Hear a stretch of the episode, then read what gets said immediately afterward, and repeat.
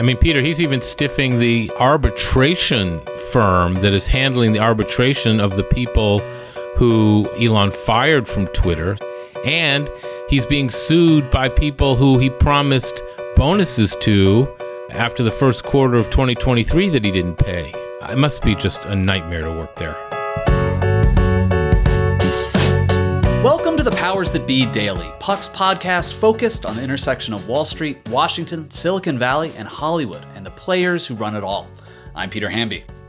It's Wednesday, July 5th. Today, I'm talking to Bill Cohan about the latest chaos at Twitter. Over the holiday weekend, the platform stopped working for millions of users, and owner Elon Musk said he would limit the amount of tweets that users can see.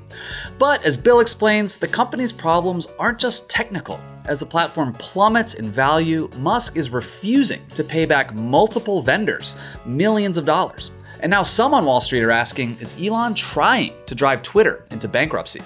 Bill is here to dig into the theories. We'll discuss all that and more on today's episode The Powers That Be.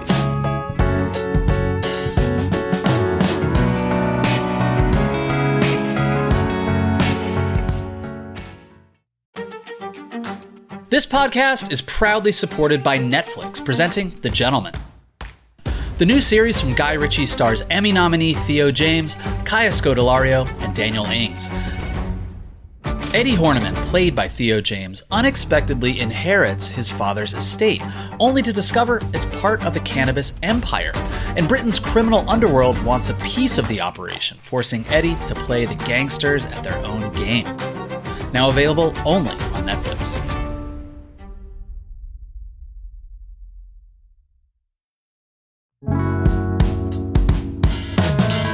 Happy 5th of July, everybody. Hope everyone had a wonderful holiday. I hope everyone still has all 10 fingers and you enjoyed lots of sunshine and beers wherever you are. I'm joined today by Bill Cohan to talk about something else that went down over the 4th of July holiday, which is basically just Twitter. the whole thing. Only partly, I should say. Elon Musk started to limit the number of tweets that people could view, saying that rate limits were being exceeded. Uh, everyone was getting this error message. He said that there was too much scraping of their back end going on and it was like hurting the platform. Everyone on Twitter was making fun of Elon yet again. Like, dude, you're really messing this up here. Bill, I want to talk to you about that a little bit, but I also want to talk to you about a piece you posted a few days ago on Puck about something else going on behind the scenes that's troublesome for Twitter, which is the fact that Elon's Twitter, at least, owes so many people money. Vendors, they just had to pay back Google for their cloud services, PR firm, lawyers. What's going on here? Like, why can't Elon Musk just pay people back? And who does he owe money to?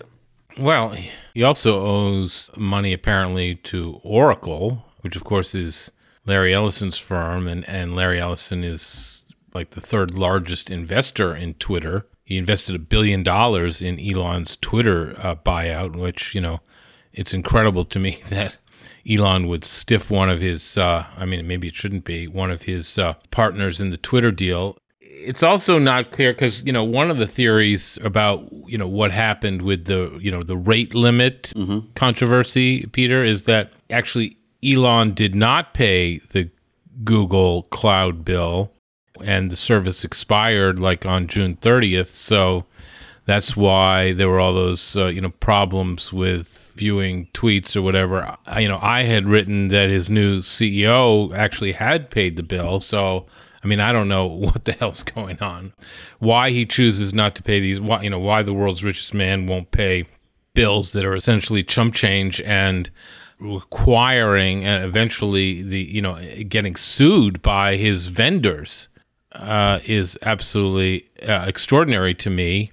You know, unless I posited the theory that he's sort of trying to drive this thing, you know, into bankruptcy, so then he can buy you know all of his creditors out at pennies on the dollar, which of course would be pretty smart from a financial point of view, but just a total disaster from a business point of view. But you know, Elon could be cooking some some sort of corduroy like that up. Your puck piece calls it the Elon Twitter debt Vulcan chess theory. How would this work? Like this seems like such a bank shot for him. He could drive this thing into bankruptcy, theoretically buy it for cheap again, I guess. But there's also the distinct possibility that someone else buys it, and then Elon Musk spent forty some billion dollars for something he doesn't owe anymore. Is this is this a realistic strategy, or did you just make this up? it is it is a realistic strategy. I didn't just make it up, although I brought it to the forefront or to a front. I don't know if it's the forefront. Look, three creditors can get together who have not been uh, paid and uh, and who have legitimate claims and file an involuntary bankruptcy against a company. And by not paying so many vendors and creditors of the company, he risks that happening.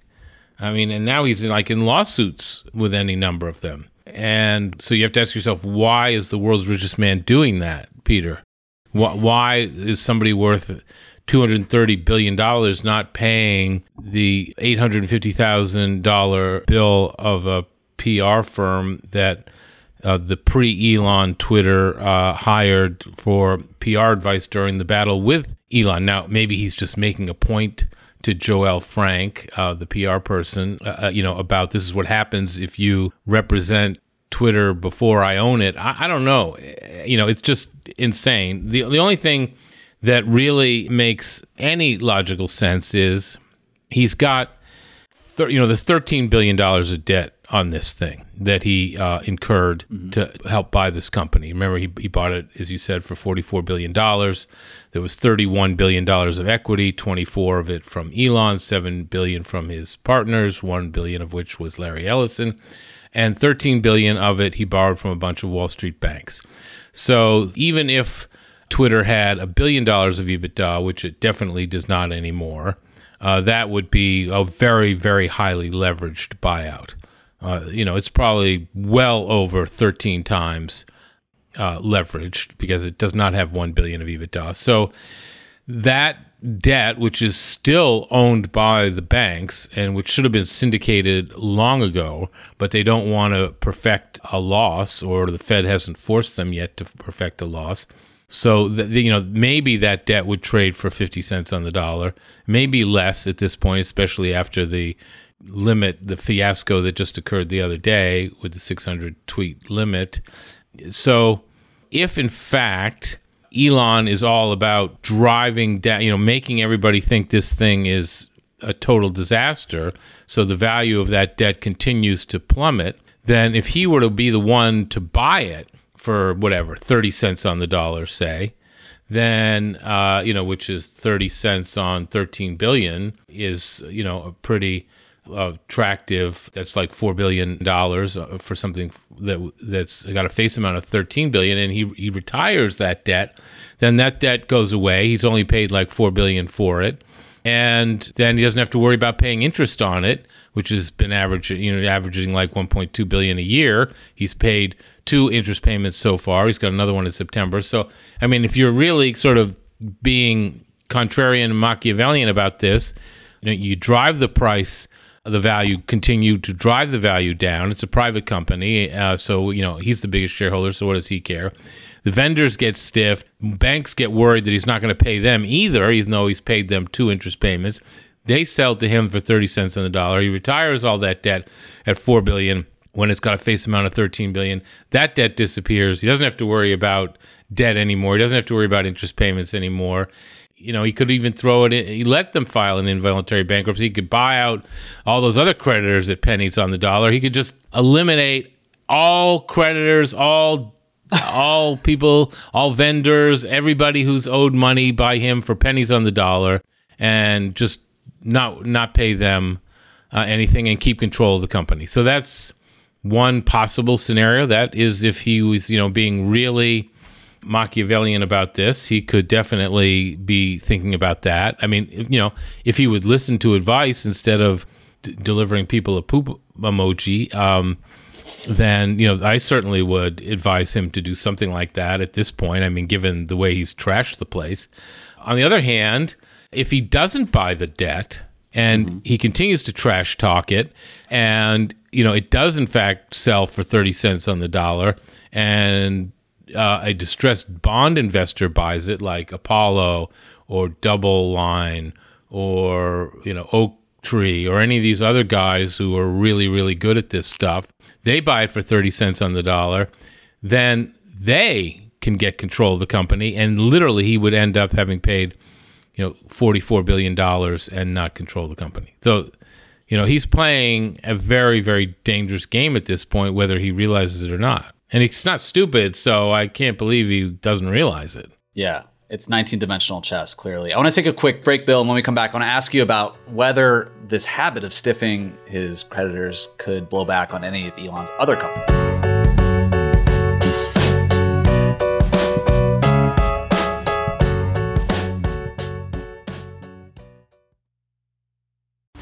This podcast is proudly supported by Netflix, presenting the new series The Gentlemen. Theo James, Kaya Scodelario, and Daniel Ings star in what the playlist calls an entertaining crime comedy filled with style, panache, and laughs. The Evening Standard raves The Gentlemen is peak Guy Ritchie, impossible not to love. Now available only on Netflix. Ryan Reynolds here from Mint Mobile. With the price of just about everything going up during inflation, we thought we'd bring our prices down. So to help us, we brought in a reverse auctioneer, which is apparently a thing. Mint Mobile unlimited premium wireless. Ready to get 30, 30, bit to get 30, bit to get 20, 20, 20, bit to get 20, 20, bit to get 15, 15, 15, 15 just 15 bucks a month. So, Give it a try at mintmobile.com slash switch. $45 upfront for three months plus taxes and fees. Promo rate for new customers for limited time. Unlimited more than 40 gigabytes per month. Slows. Full terms at mintmobile.com. Welcome back to the Powers That Be, everybody. I'm talking Twitter with Bill Cohan, of course. Bill, I think Fidelity released a, a note in back in May that said Twitter is only worth about 33% of what Musk bought it for. That was May. It's July. More batch rates have been exceeded since then. What do you think Twitter's worth right now? Oh, the the equity. I mean, Fidelity is just being more aggressive than other uh, equity investors in this uh, deal, probably because they have to be at least you know mark to market the equity in at least one of their funds. They mark to market a small amount of their overall equity position, but you know that you can just extrapolate from there. But in fact, the equity here is worth zero, Peter, because if the debt is trading below 100 cents on the dollar, which clearly it would be if it even traded, then the equity is worthless. That's like the definition of how a capital structure works. So, you know, if the creditors aren't going to get 100 cents on the dollar and clearly, you know, the bank, the Wall Street banks that own this debt, mm-hmm. you know, Morgan Stanley, Bank of America, Bar- Barclays, they're, you know, they're going to get 50 cents on the dollar at best here, then the equity is worthless. So, you know, the fact that a Fidelity's marked it down two thirds is nice. That's very nice, but unfortunately, uh, they've got another third to go. So, does Elon Musk have a history of just not paying people, not paying the bills here? Because he does own all these other big companies Tesla, SpaceX, Starlink. Yeah, Is he I right? mean, apparently he's he's he's did the same thing uh, with Tesla at various points along the way. I I doubt he's doing that at the moment, but um, at various points in the way along the way when it was dicey uh, financially and economically at Tesla, he did do similar things like that. Uh, obviously, SolarCity, which Tesla bought, was on the verge of bankruptcy when uh, he bought it. Uh, I guess that was you know, and a family member was one of the equity investors uh, there, rescuing that family member. You know, and then somehow arguing that there was a marriage between solar panels and electric cars, although there aren't any solar panels in the electric cars that I know of at the moment. Look, I mean, you know, in a world that isn't as topsy turvy as the one we live in now, people like, you know, Donald Trump, whose companies went bankrupt, you know, five times or so, maybe more, uh, you know, he's able still to borrow money, um, uh, although less and less at the moment. But, you know, even after his companies went bankrupt, he was able to borrow money. Tesla and SpaceX, Starlink. I mean, these are companies that have huge capital needs and huge capital requirements. If he gets a reputation as a, a debtor that stiffs creditors, then I don't see oh, how he's going to be able to borrow money. I mean, at least in a world where there's fairness and accountability uh, and equality, he would not be able to continue to borrow money, which would be extremely detrimental to him. But as Donald Trump proved, uh, you know, for some reason there are some uh, people who the rules don't apply to. I want to ask you one more thing on this topic of running Twitter. He has a new CEO over there, Linda Yaccarino, and, and as you write, she was the one who sort of went over to Google and was like, "Here, let me write you this check for the cloud services." Uh, she used to be at NBC Universal. She's a media executive, an ad salesperson. You know, when she was hired, I think actually Dylan Byers broke the story. You know, the term "well respected" is is in front of her name. How do you think she's doing as CEO? I mean, this is a tech company. Yes, they are funded by ads, so you need a, an ads person in there, perhaps. But a lot of tech companies aren't run by salespeople. And he's clearly not like hands off. I'm just curious, like, what the buzz is around her and whether how much she's in charge, what her responsibilities are, and like what Wall Street thinks of her tenure so far. Well, you know, our friend of Puck, you know, Kara Swisher thinks uh, very highly of Linda Yaccarino. So therefore, I'm inclined to think very highly of her. But I, uh, boy, I wouldn't want that job, not for all the money, you know, in the world. Uh, you know, can you imagine having Elon Musk as your boss? And of course, that's that is her boss, Elon Musk. He is the boss, and you know, I'm sure he's not hands off, as you said. I'm, you know, he's he's hands on. He's who knows what he's doing behind the scenes, and you know, in front of the camera, he's tweeting all the time, and you know, making I'm sure making her life uh, quite difficult. So, uh, I mean, I understand the desire to be CEO. I understand the desire, you know, when she was passed over or not selected to be CEO of, of NBC, you know, Universal, you know, that she felt, you know, that she had been, you know, slighted. Uh, I get I totally get that, and that would cause her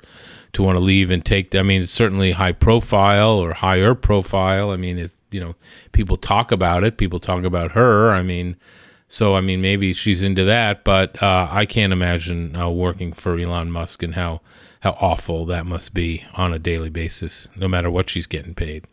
Yeah, I mean, it's obviously been said that a lot of people who still work there might only be in the job because they have, you know, they're from overseas and they have certain work visa that they need to stay there. But man, it does not sound fun to work at. I mean, Twitter. Peter, he's even stiffing the arbitration firm that is handling the arbitration of the people who Elon fired from Twitter, so they can't even process their arbitrations. And he's being sued by people who he promised bonuses to uh, after the first quarter of 2023 that he didn't pay. It must be just a nightmare to work there. It's also wild. I've talked to you about this before, but like, how does the guy have the time? Like, you have deal all like lawsuits, overdue bills. You're running multiple companies. You have like six kids. it's like you're doing like publicity. Yeah, what- it's just like, um, why? How how do you do it? How do you do it? I mean, I don't know. All right, Bill. Thank you so much. I hope you had a good holiday. Enjoy the rest of the week. Thank you. Take care, buddy. Thanks so much for listening to another episode of The Powers That Be. As a reminder, The Powers That Be is the official podcast of Puck. We'd like to thank Ben Landy, Liz Goff, and Alex Bigler for their editorial and production guidance. If you like what you hear, please share with a friend. It really helps us keep delivering the inside scoop that only Puck can offer. Follow us on Twitter at Puck News. I'm Ben Landy. See you tomorrow. This has been a presentation of Audacy. Please listen, rate, review, and follow all episodes wherever you get your podcasts. The Powers That Be Daily is executive produced by Jon Kelly, co founder of Puck, Bob Tabador, and Ben Landy, executive editor at Puck.